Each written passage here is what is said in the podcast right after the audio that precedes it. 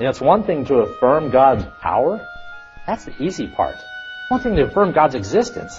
The hard thing is when that God says something that conflicts with your worldview or your view of yourself. That, that is where Nebuchadnezzar had problems. Have you ever had a bad dream? King Nebuchadnezzar once had a dream that was so terrifying that he demanded that his wise men interpret it for him or die. So, what was the dream? We'll try and answer that in today's sermon from Daniel 2.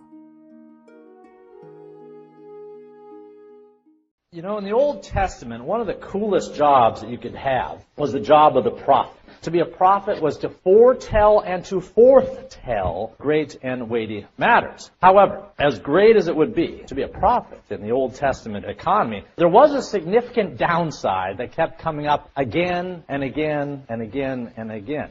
See, everyone loved a prophet, at least until that prophet prophesied something that you didn't like. At those points, the prophet became the least popular guy in the whole nation. Imagine Elijah running for his life, curled up under a broom tree, crying because of the nature of what he prophesied and the people's response. In any case, it happened a lot. God's prophets would prophesy things more often than not. The people would not like what they heard, and so they'd go after the prophet to put a bullseye on the prophet himself. Now, before we continue, I want to mention one or two other things about prophets because it's relevant to everything we see in a text that deals with prophecy. First of all, we have to remember in Scripture, there, there's really only two kinds of prophets. Can you guess what they are? There's real ones and there's fake ones. You got the real legitimate article and then you got all the, the charlatans. You got all the fakes and you got all the frauds. Now, let's say that you lived in Old Testament Israel. Let's say you were a king or an individual. How could you distinguish between the good and the bad? How could you distinguish between those who were of God, those who told truth, and those who didn't? Well, in today's text, King Nebuchadnezzar, this pagan king, is going to hear prophecy and he's going to have a novel solution to the idea of how you can figure out who knows what they're talking about. In today's text, the pagan king is going to have just this troubling dream. He's going to wake up and sweat. He's terrified. He wonders what the future is going to bring. And instead of asking his advisors to tell him the interpretation, this shrewd operator of a king is going to say, not only do I want you to tell me the interpretation, I want you to tell me the dream itself. So in other words, oh, oh sorcerers, oh magicians, oh wise men, oh eggheads of Babylon, come on in. I want you to tell me two things. Tell me the interpretation of my dream, but first, before we get there, tell me the dream itself so I know you're real. If you can tell me what the dream is, I'll put stock in your interpretation. But here's the thing, oh magicians and sorcerers of Babylon. If you can't tell me the dream, we're going to have a problem. And that problem is going to result in your death. He tells them that they're going to be torn limb from limb if they can't live up to the standard. Now, this is a guy who was known for throwing people into fiery furnaces. This is a guy who's known for throwing people into lions' dens. He's not joking around. When he tells all those that he brings before him that if you can't do this, you'll be torn limb from limb, he means it. He means that is the exact outcome that you will face. So how's this going to play out? For all the, the wizards of Babylon, but also for men like Shadrach, Meshach, and Abednego. Daniel, how's this going to play out? What's going to happen to all them? What's going to happen to Daniel and his three friends? Well, let's find out now. As we look at Daniel chapter 2, I'm going to first look at verses 1 through 3, and then we're going to work our way through the balance of the text. Verse 1. Now in the second year of Nebuchadnezzar's reign, Nebuchadnezzar had dreams. Then the king gave the command to call the magicians and astrologers and sorcerers and Chaldeans to tell the king his dream. They came and stood before the king. The king said to them, I have had a dream.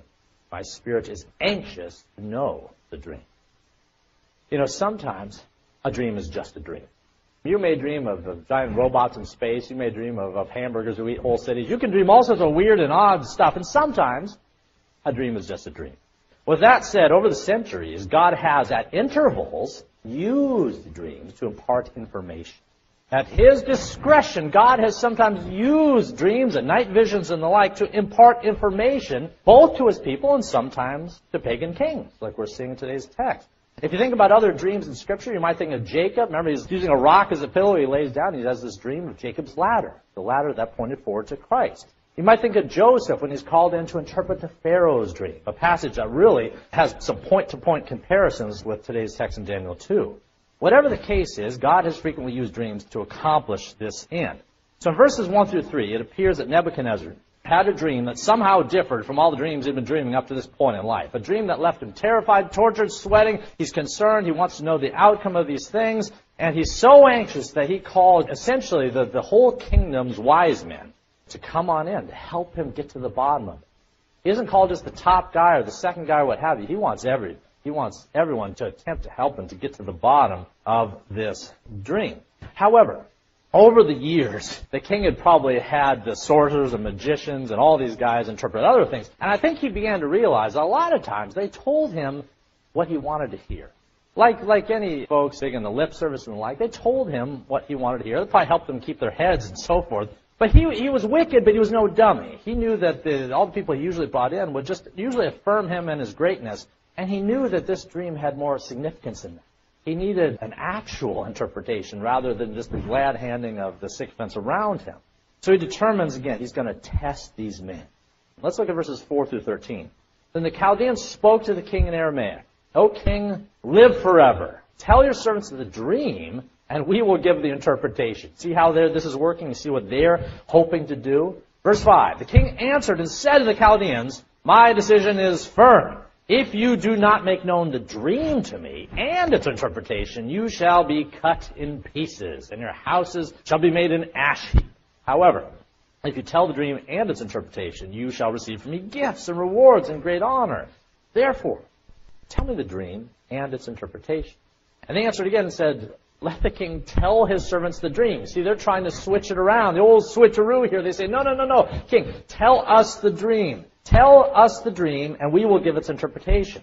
And the king answered and said, I know for certain that you would try to gain time, because you see that my decision is firm.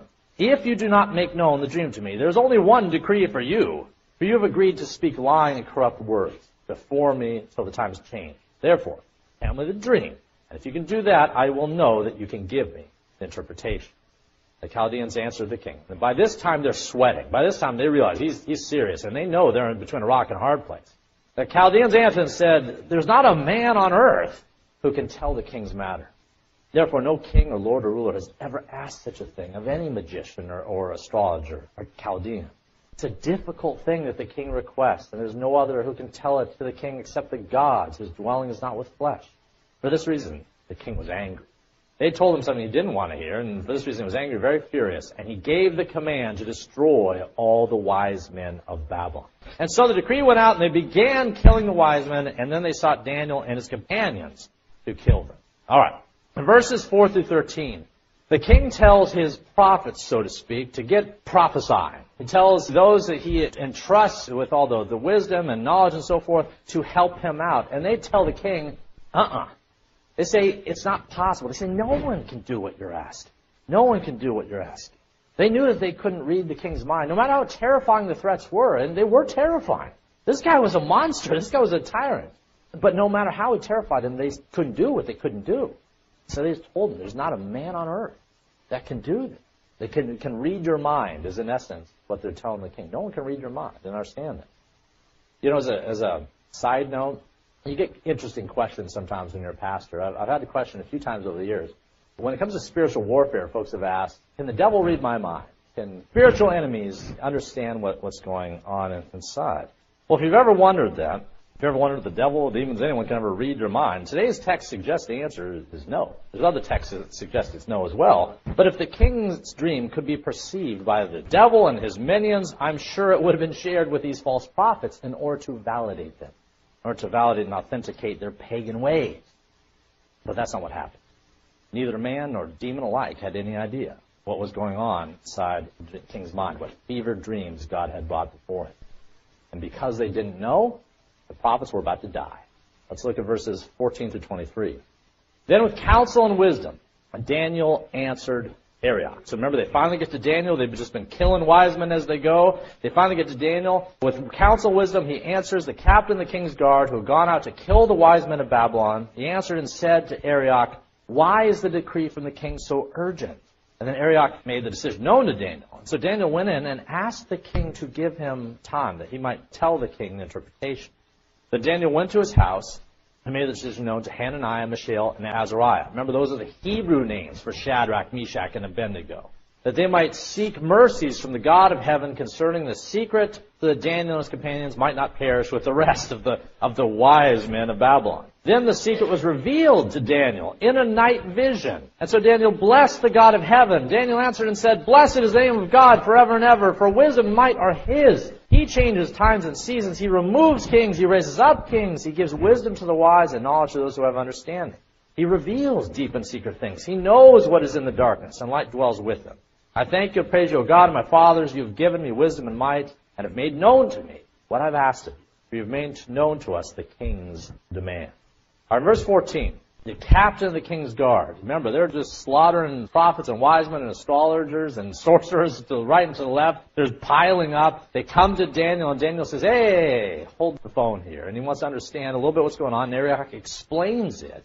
And so Daniel goes into the king, which is a dangerous thing to do under any circumstance. He goes in, and he, in essence, asks for more time. But because Daniel was ten times wiser, and Nebuchadnezzar knew this. Ten times wiser than all the other men really combined in his kingdom. Apparently the king gives him time, at least a night here, to work this through. And as Daniel sleeps, God, God conveys the information to Daniel. Daniel didn't reach up and grab wisdom from God, grab knowledge. He didn't discern it. There were no divining sticks. There was nothing like this. He says, God, I have to know this. And God responds to that. God responds, and he imparts to Daniel the information that he needs to know. Now that brings us to the dream, which is a lengthy bit of exposition here, but it's crucial for us to understand. It is as crucial for us to understand as it was for Nebuchadnezzar. Let's look at verses 24 through 45. Therefore Daniel went to Arioch, whom the king had appointed to destroy the wise men of Babylon. He went in and said this, Do not destroy the wise men of Babylon. In essence, he's standing in the gap, even for these pagans. He says, Take me before the king, and I will tell the king the interpretation. Then Arioch quickly brought Daniel before the king and said to him, I found a man of the captives of Judah who will make known to the king the interpretation. And the king answered and said to Daniel, whose name was Belteshazzar, remember they changed the names when they came in, Are you able to make known to me the dream which I have seen and the interpretation? Remember the king is fixed on the same point. I want both from you. Not one, not one, I want both. And Daniel answered and said, The secret which the king has demanded, the wise men, astrologers, magicians, and soothsayers cannot declare. But there is a God in heaven who reveals secrets. And he has made known to King Nebuchadnezzar what will be in the latter day. At this point, you can imagine the king's ears perking up, because he knew that that was in line with what his dream had been about. Your dream and the visions in your head were these.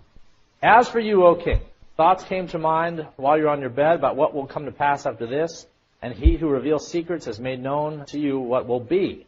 But as for me, the secret has not been revealed because I have more wisdom than anyone alive, but for our sakes who made known the interpretation of the king, that you may know the thoughts of your heart. You, O king, verse 31, you, O king, were watching, and behold, a great image. And this great image, whose splendor was excellent, stood before you, and its form was awesome. Think about a great and mighty statue. Its form was awesome. The image's head was of fine gold, its chest and arms of silver, its belly and thighs of bronze its legs of iron, its feet partly of iron, but partly of clay. And you watched while a stone was cut out without hands, which struck the image on its feet of iron and clay, broke them in pieces. Then the iron, the clay, the bronze, the silver, and the gold were crushed together. And they became like chaff from the summer threshing floors. The wind carried them away so that no trace of them was found. And the stone that struck the image became a great mountain, filled with the whole earth. This is the dream. Now we will tell the interpretation before the king. You, O king, are a king of kings. For the God of heaven has given you a kingdom, power, and strength, and glory. And wherever the children of men dwell, and the beasts of the field, and the birds of heaven are gathered, he has given them into your hand, made you a ruler over them all. You are the head of gold. You can imagine Nebuchadnezzar kind of, you know, standing there going, oh, I like the sound of that. So you are the head of gold. But, and this is where Nebuchadnezzar's jaw would have dropped, but after you shall arise another kingdom after you shall arise another kingdom inferior to yours. And then another, a third kingdom of bronze shall rule over all the earth. And the fourth kingdom shall be strong as iron, inasmuch as iron breaks in pieces and shatters everything. And like iron that crushes, this kingdom will break in pieces and crush all the others. Whereas you saw the feet and toes, partly of potter's clay and partly of iron, the kingdom will be divided, yet the strength of the iron shall be in it, just as you saw the iron mixed with ceramic clay. And as the toes of the feet were partly of iron and partly of clay, so the kingdom shall be partly strong and partly fragile. As you saw iron mixed with ceramic clay, they will mingle with the seed of men, but they will not adhere to one another, just as iron does not mix with clay. In the days of these kings, the God of heaven will set up a kingdom which shall never be destroyed. and the kingdom shall not be left to other people. It shall break in pieces and consume all these kingdoms, and it shall stand forever. Inasmuch as you saw the stone was cut of the mountain without hands, and it broke in pieces the iron, the bronze, clay, silver, and the gold, great God has made known to the king what will come to pass after this. The dream is certain, and its interpretation is sure. All right, verses 24 through 45. Daniel does what the sorcerer said no one could do. He provides both the dream and the interpretation. And it's, it's a fascinating dream. It's a fascinating vision. This giant statue made up of different metals of different qualities, some more inferior than the others. And these metals typified different nations, which would follow after Nebuchadnezzar, which follow after Babylon. Now let's stop there for a moment. Because depending on your hermeneutical bent, depending on the way you look at Scripture, you might be tempted immediately to dive in and try to figure out, okay, which kingdom is which? Well, who are these people? Who are these people and the like? And, and try to extract that. But with that said, what if you're King Nebuchadnezzar? Let, let, let's put ourselves in his shoes for just a moment. What if you're Nebuchadnezzar and you just heard what we've heard this morning? What do you do with that information? Let's say you're King Nebuchadnezzar and you hear of silver and bronze and gold and clay and toes and all these different things. What do you do with that? Do you sit there at King Nebuchadnezzar and you, you go off into your study and, and, and break out your papyrus and your scroll and your parchment and your pen and all that and try to figure out which one's going to be Rome, which one's going to be Greece and the Medes and the Persians and like? Is that what you do? Of course not. Frankly, any talk of other nations other than yours is something that just offends you. It doesn't give you the inclination to try to determine which ones are which. Now, in our day, we take the opposite tack. In our day, we don't think about Nebuchadnezzar's responsibility at all. We, we put on our prophesying hat and put on our prophesying monocle and scrutinize the text and try to figure out exactly which, which of these four kingdoms are which based on our understanding of history. As tempting as that is to do, again, that's not Nebuchadnezzar's response. And since we're lingering on the text, we want to focus on how he's responding. Nebuchadnezzar, the one thing he would have got out of it, the salient point of this prophecy to Nebuchadnezzar, who dreamed the dream in the first place and was the original audience of this dream, the point he would have gotten was this, that his kingdom was going down, that his reign would end, and that an inferior kingdom would ultimately conquer it, and then the inferior kingdoms on down the line. And then ultimately they would all go down. They would all be destroyed by a rock. A rock cut without hands. Who's the rock? Right. We know how this works. Jesus is the answer. Jesus is the rock. We're going to get to that here in a moment. But all these nations, all these kingdoms are all going to be destroyed. Every last one of them is going to be destroyed by a rock cut without hands. Irrespective for our point this morning, for our purpose this morning, for our limited time this morning, irrespective of whether the other nations represented the Medes and the Persians and the Greeks and the Romans, all of which has been discussed and all of which is debated, and there's all sorts of commentaries on these subjects, irrespective of whether the nations represented Medes and Persians and Greeks and Romans, the main point was that they were all going to end. Regardless how strong, how weak, which one followed which, they were all going down. It is the rock that's the key image, not the statue. It is the rock that is essential to our understanding of this text, not the gold and the bronze and the silver and the like. It is the rock. The stone was cut. This rock was cut out of the mountain without hands, and it broke in pieces the iron and the bronze and the clay and the silver and the gold. Nebuchadnezzar heard that. Nebuchadnezzar heard that. Don't get me wrong, I do think an authentic and interesting case can be made for how world history is played out on the basis of this text. But the main point being conveyed to the original dreamer of this dream was that his kingdom and all the ones that would succeed it were destined to fall, to be replaced by a heavenly kingdom, by an eternal kingdom. Now, I do want to linger for a few moments again on Nebuchadnezzar as he takes all this in. Nebuchadnezzar, what's he thinking? You know, if you're a, a king, especially in that context, where you were a true autocrat, in that context, people are always telling you how great you were. Remember what they always used to tell kings? They'd say, "Oh, king, live forever." Well, if you hear that long enough, you know, you start to believe your own press clippings. You say, "This sounds pretty good." Everyone keeps telling me how great I am. I must be pretty great. And, and Nebuchadnezzar, he absolutely thought he was he was great. He was like Pharaoh centuries earlier who also thought that they were great. And not only were they great, but in time, if people keep telling you how wonderful and benevolent and, and almost divine you are, you start to believe that. You start to think, well, I'm, I'm marked with divinity, steeped in divinity. Nebuchadnezzar certainly thought that.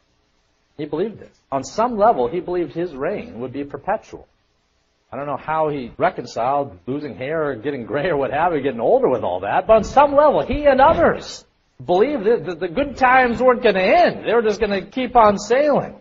So King Nebuchadnezzar, he thought his, his kingdom, and perhaps he himself, all this, this golden head, that it would just be the status quo from then on. And to make a point here, his kingdom was pretty amazing. I mean, it's gold. Remember, his kingdom wasn't the silver one or the bronze or the clay. His kingdom really was something else. There's a reason why his kingdom is, is marked as gold, and there's a reason why the prophecy said that the kingdom that would follow would be inferior, because it was really hard to top Babylon in its heyday. So to King Nebuchadnezzar, the idea that that would end, remember, every nation thinks the good times are never going to end. King Nebuchadnezzar was especially true. He, to him, that made no sense, because what he was hearing was not what he heard from every other voice in Babylon. To Nebuchadnezzar, he thought nothing could ever threaten him or his kingdom. And, and, to prove that he thought this was maybe nonsense, to prove he at least didn't agree with the dream's interpretation, remember what the king's going to do in the very next chapter? Here in the prophecy, they say that you and your kingdom, you're the, the statue's head in gold. Well, guess what he's going to do in the very next chapter that we'll look at next week? He's going to build a statue who most believe is of himself, and the entire statue is going to be made of what? Gold. He heard the prophecy. He didn't believe it. The king's response to the idea that another kingdom is going to come along was to double down on the golden imagery of the original dream. So the king did appreciate that, that Daniel was able to convey the dream and the interpretation. And in the next few verses, we'll see that. He did appreciate that Daniel could do what no one could do. He knew that this was something else. He knew this was special. He appreciated Daniel's interpretation. He even appreciated Daniel's God who conveyed this information. But that didn't mean he agreed to what that God had said. There's a lot of people in his culture and our culture that are glad God's there. They recognize his power. They just don't necessarily agree with what he said or how things are going to turn out for them, for anybody. And it's one thing to affirm God's power. That's the easy part. One thing to affirm God's existence. That's the easy part. The hard thing is when that God says something that conflicts with your worldview or your view of yourself. And that, that is where Nebuchadnezzar had problem, had trouble. He was an autocrat. He believed in his own identity, his own authority. And this vision said that he was to be humble. So over the centuries since, every nation has been humbled. Every nation has been humbled over the centuries. Ruler after ruler has gone into the dustbin of history. Meanwhile, the kingdom of the rock has only grown. No one is kowtowing to Babylon anymore, or the Medes, or the Persians, or the Greeks, or the Romans, or what have you. But the kingdom of God remains stronger than ever. The stone truly has crushed all these nations and thrived in the midst of them and permeated the entire globe. It's Jesus Christ who's the focus of Daniel 2. Not the Medes and the Persians and the Greeks and the Romans or Nebuchadnezzar himself. It is Christ. It's Jesus Christ, the rock, stone, that is cut from the mountain without hand. A stone that shares the same essence and substance as the mountain itself. That is the focus of the passage. Jesus Christ sits on the throne of this world today, not Nebuchadnezzar. The prophecy held out, held true. By extension, if it was true of Greeks and Romans and Persians and Medes and the like, regardless of the nation, whether it's Persia, whether it's Paraguay, whether it's Rome, whether it's Romania, day comes when every nation, every uh, knee shall bow, every tongue shall confess that Jesus Christ is Lord, the glory of God the Father. That is a parallel concept to what we're seeing in this vision. That all the nations of the earth, all the kings, all the rulers combined, were they to rise up against this one seated on the throne, it would be, be like a gnat banging its head against a world of granite. There's two kingdoms being pitted against each other, one of the world and one of the spirit, one of heaven. And only one of them wins. That was the message to Nebuchadnezzar. A message which unfortunately he would reject. Let's look at our last verses, 46 through 49. In 46 through 49, we're going to see that the king is going to be excited about the interpreter, even if he doesn't agree with the interpretation. 46. Then King Nebuchadnezzar fell on his face, prostrate before Daniel, and commanded that they should present an offering and incense to him. And the king answered Daniel and said, Truly your God is the God of gods, the Lord of kings, revealer of secrets, since you could have revealed the secret. Then the king promoted Daniel, gave him great gifts, and he made him ruler of the whole province of Babylon, and chief administrator over all the wise men. That's fascinating of Babylon. Also, Daniel petitioned the king, and he set Shadrach, Meshach, and Abednego over the affairs of the province of Babylon. But Daniel sat in the gate of the king.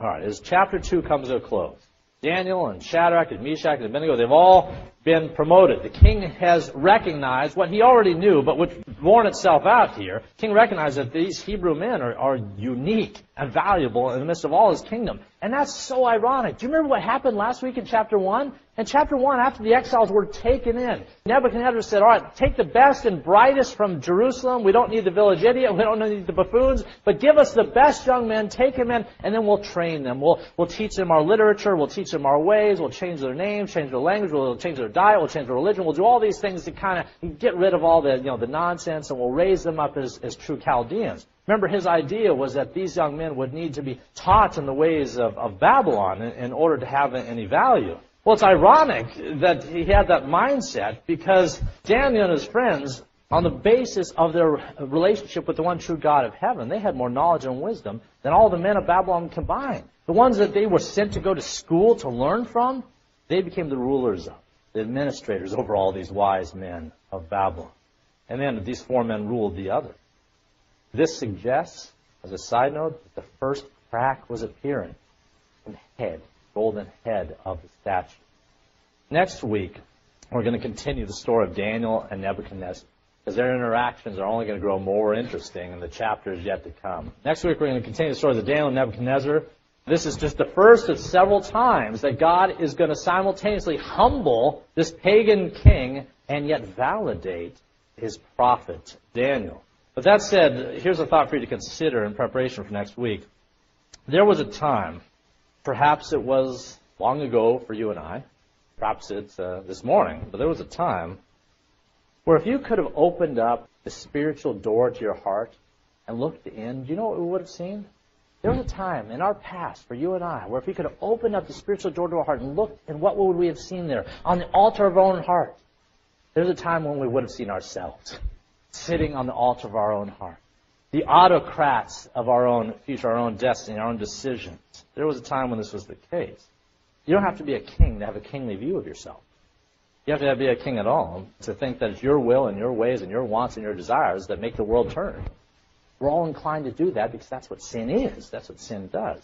But if God loves you, He won't leave you in that delusion. If God loves you, He'll humble you. He'll, he'll, he'll remind you that there is a God you are not Him.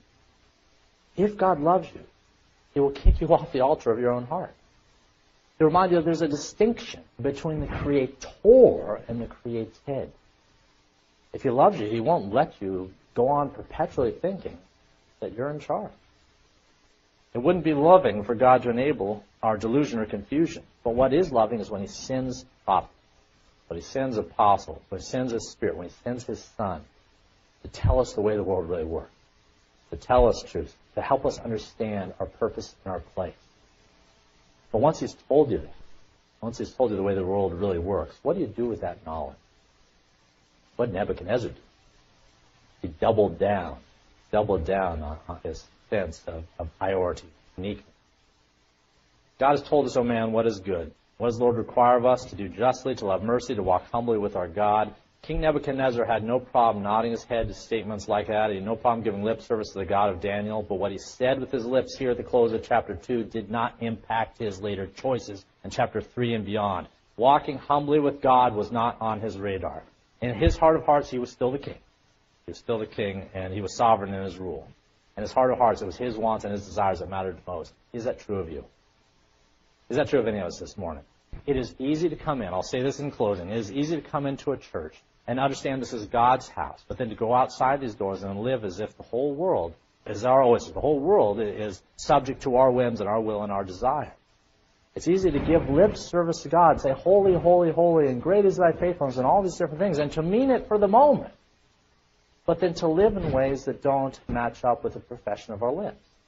Is there a disparity in our walk this morning, this day, this week? If there is, we should look at it. We should consider it. We should change. Let's pray. Dear Father, Lord, we thank you for your love. We thank you that in this text, Father, we see that you have made promises and you keep promises. You have laid out the future. The Ancient of Days, Father, has decreed the end from the beginning. Father, pray that we would understand it. If it was true of Nebuchadnezzar, if it was true of Babylon, it is true of us.